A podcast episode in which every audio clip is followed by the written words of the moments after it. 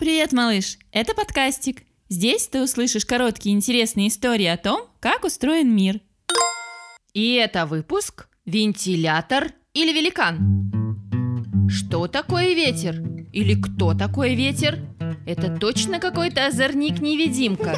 Перебирает листочки на деревьях, срывает шляпу с головы. Или где-то стоит огромный вентилятор, который раздувает по улице пакеты и бумажки. Или кто-то машет гигантским веером так, что волны поднимаются в море. Или это великан-помощник. Видит, что белье мокрое на веревке висит, надо посушить. И начинает махать великанскими ручищами.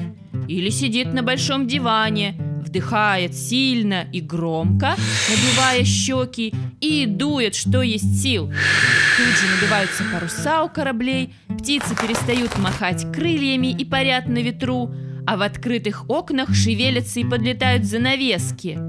Все не так. Ветер образуется сам собой, потому что холодный и теплый воздух на поверхности Земли постоянно перемешиваются. Солнце светит на Землю и нагревает ее, а от Земли уже нагревается и воздух.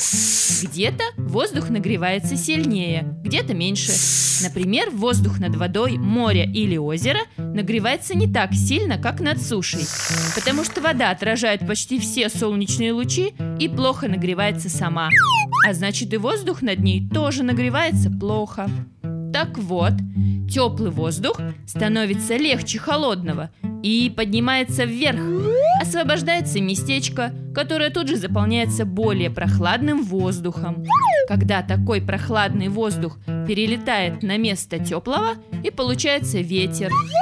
Так что и невидимкам, и здоровенным вентилятором, и великаном можно заниматься своими важными делами. А белье высушит, поднимет волны и похлопает дверями ветер. А в следующем выпуске ты узнаешь, почему мы потеем. А знаешь, малыш, что чайник и дракон – друзья, хоть и спорят постоянно.